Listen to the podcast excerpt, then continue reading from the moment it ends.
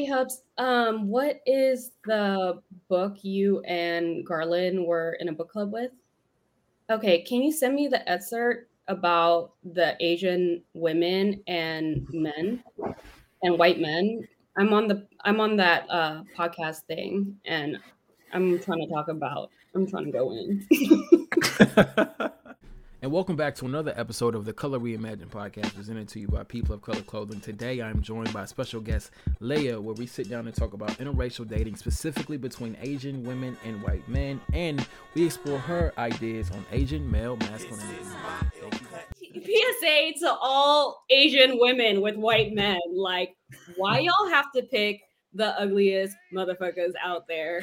Like now all these cocky ass, jaundiced eyes, gingerish guys like r- run up on me hella confidently, like hit on me. This happened all the time in Portland. And I'm mm. like, skirt. First of all, I am not one of these agents with these angle goggles. Like my vision is 2020 and you're hurt. Bye. Like keep it pushing, Adam Smith. Like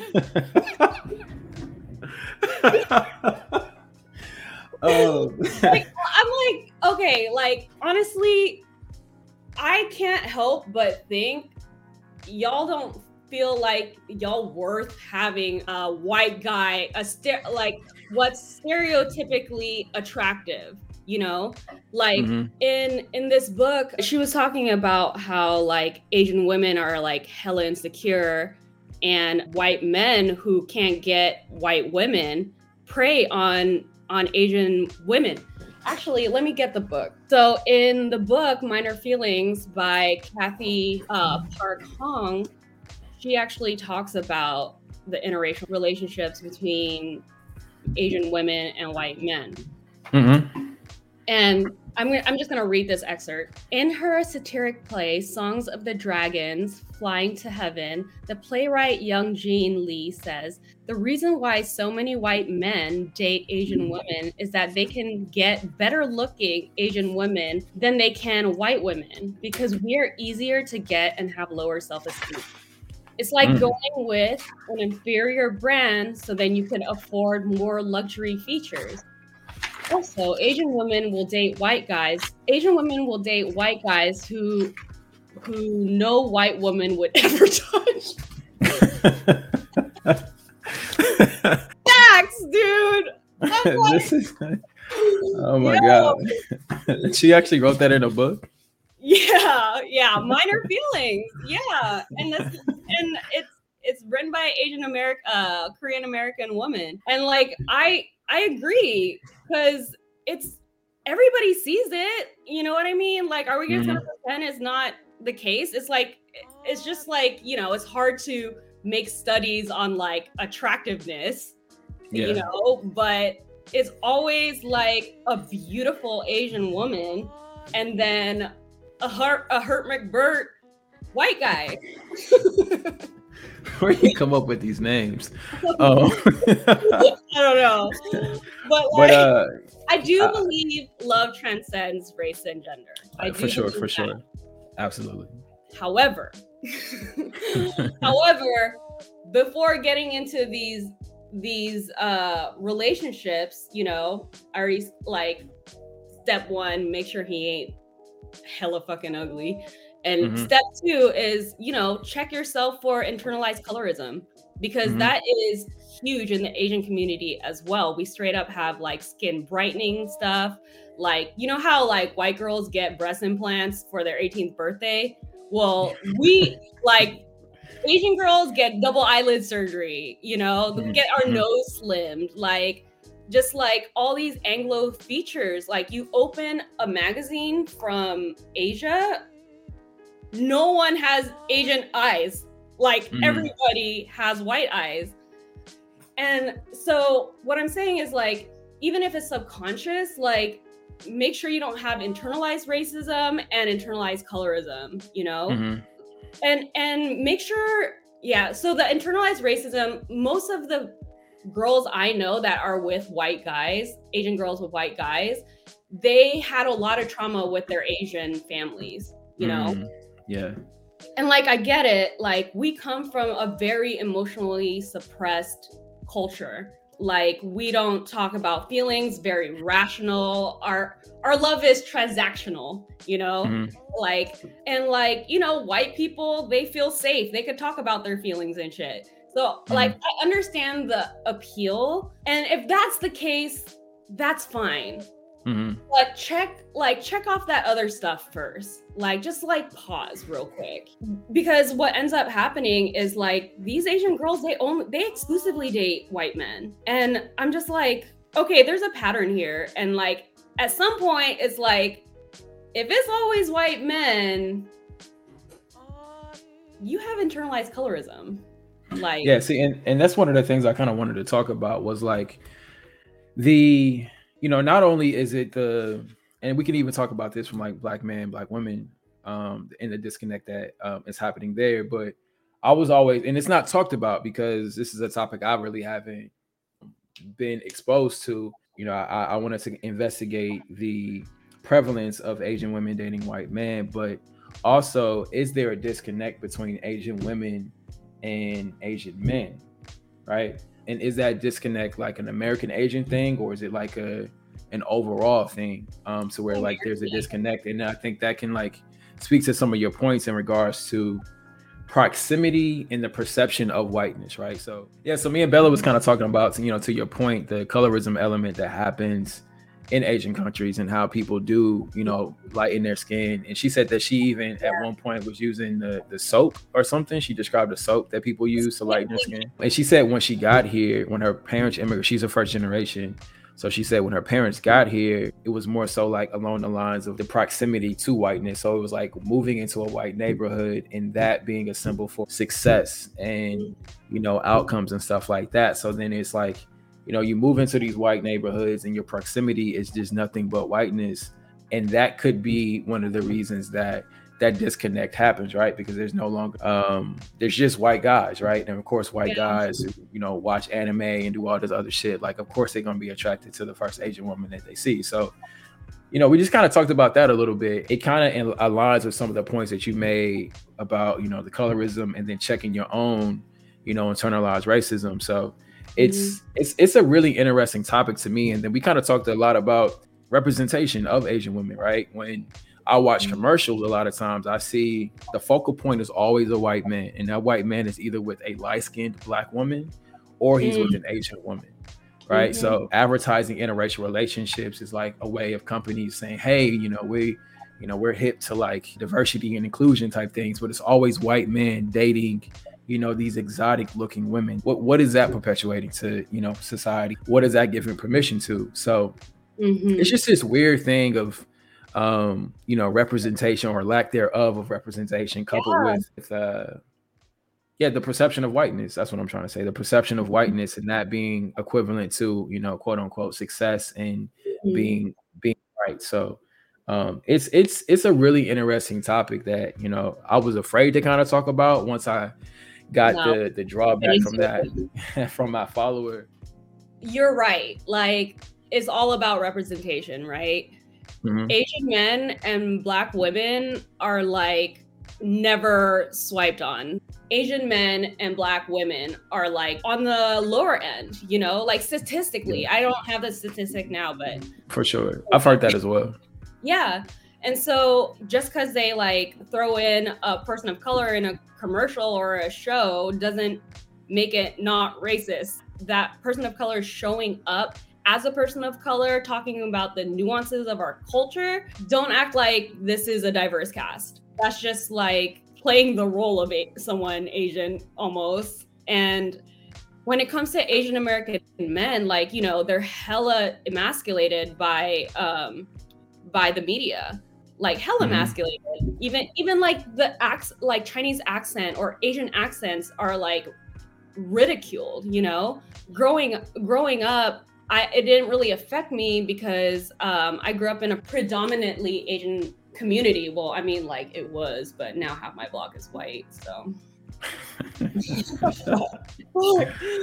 my abandonment issues. Where are my Asians at? But yeah, so like earlier you were like is this Asian woman and white man model like exclusively an Asian American experience or an Asian experience? It's an mm-hmm. Asian American experience. And it has a lot to do with racism. Um, not to say there's no racism in uh, in Asia, Asian. China, yeah. but it's like y'all, y'all, everybody's fucking Asian and Chinese there. Mm-hmm. Like I dated an Asian guy for 12 years. When we were together, like one of the reasons why we broke up right before I moved to Portland was because he still had a lot of violent tendencies. I grew up around a lot of violence. He grew and and he still had like violent tendencies. Like when if if he feels like someone, it he basically is ready to fight. Like if anybody fucks with him. For me, I'm just like I'm not trying to get caught up in that bullshit anymore. You know, mm-hmm. like grown. But like in hindsight, like we talk about it now, we're still friends, and he talks about like how people just like punk on Asian American men or like Asian Americans in general, men especially, like because well, not men especially, but growing up, basically as an Asian American man growing up, you have to kind of defend yourself, you know? Mm-hmm. We're we're conditioned not to speak up.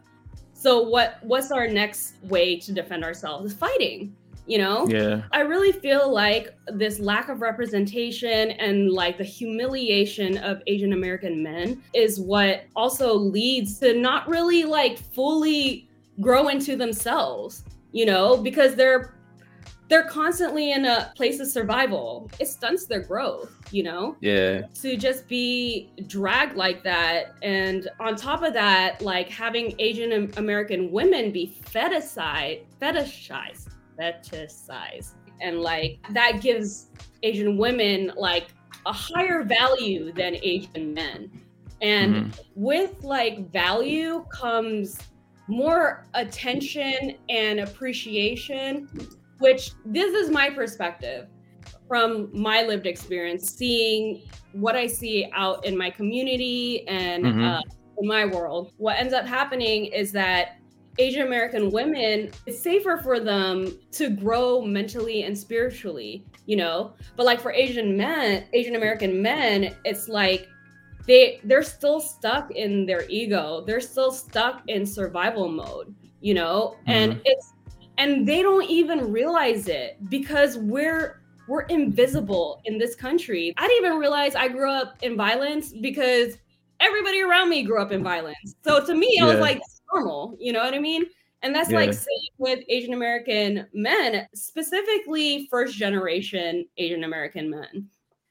And so I think the reason why like white guys and Asian girls end up getting together too is because um, white people have the privilege to have all these accommodations, you know, to like see, uh, seek therapy, like grow spiritually, mentally, and stuff. Asian American men are still like kind of stuck in survival brain. Mm-hmm. These Asian women are like, oh well, I feel seen with by my white boyfriend, you know, and that's valid.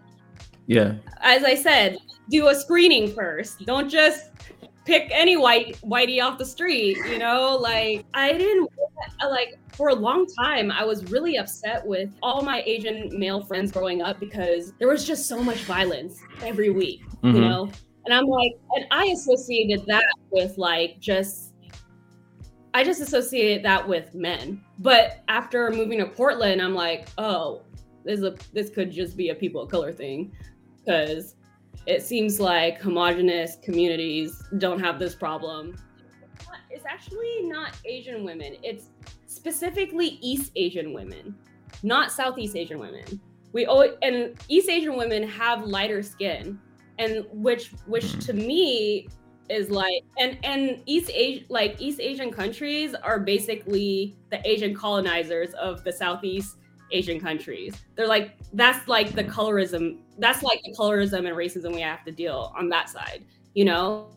Mm. But like looking at the interracial couple here, they're all East Asian women and white men, and at some point you're just like, y'all didn't do the work. Like y'all have internalized colorism for sure. Like. Mm-hmm But yeah, you definitely you you definitely bring a new element to, um, and I guess a first-hand element to the situation that is that dynamic that we're talking about in regards to interracial relationships.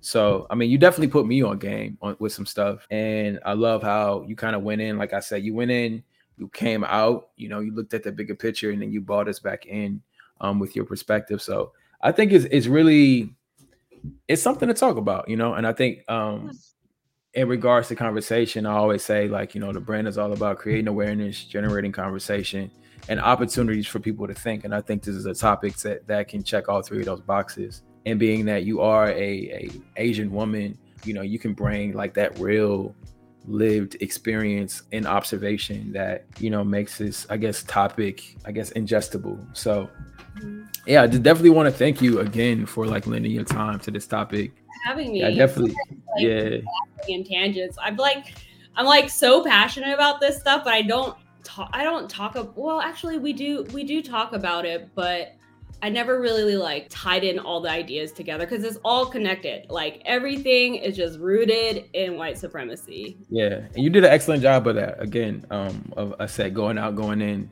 going out, or going in, going out, and then coming back in, and like letting us know, like, you know, Asian men are dealing with this, Asian women are de- dealing with this, and you know, the societal stuff that's happening in Asia and that is brought to America in the proximity and the white, you know, so the structure of white supremacy is it's immense. I always tell my my homeboy, my best friend Jerron, um, and even my cousin Mark, in whom I talk to those guys every single day.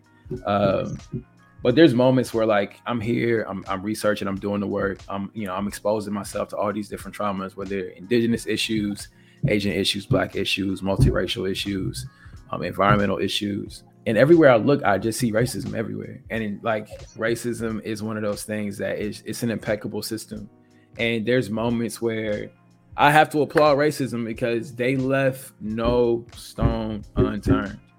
I don't know who created it. I don't know like who's the mastermind behind it. But they left absolutely from medical to environmental Everything. to human everything. Global too. Global. Like this is a they, glo- that's the real global global pandemic. I like saw a meme that said shit like some shit like that. I'm like, yeah, that's real as fuck. And and like and to even to the point to where you have people in the Caribbean, people in Asia, um, bleaching their skin. Like that's mm-hmm. that's when you know you've won or that that you're winning. And um, even with the policies that passed today, like critical race, not today, but just in you know real time, the critical race theory. is like you know racism updates itself like an iphone like it's mm, it's ever yeah. growing it's invasive it's kind of like weeds um it's invasive and it's just no matter how you pick at it no matter how many you know how many roots you uproot no matter how much uh anti-weed spray you put down right. that shit's gonna pop right back up um because it's just they left no stone unturned it's like a yeah. an unkillable weed so and that is going to wrap up this episode. I want to say thank you for listening. And I also want to send a special shout out to Leah for joining us for the Community Voice series, which is a part of the Color Reimagined podcast presented to you by People of Color Clothing. I want you to be on our podcast. There's no experience needed. If you're interested, it is simple. DM us, email us, have a topic in mind. We can find a time, we can record I'll do the editing on the back end, and then boom, you will have your episode on our platform. So we got a lot of episodes in the chamber, and there's a lot more to come. So stay tuned. Thank you for listening. Thank you for your support. And that's all for this episode. Peace.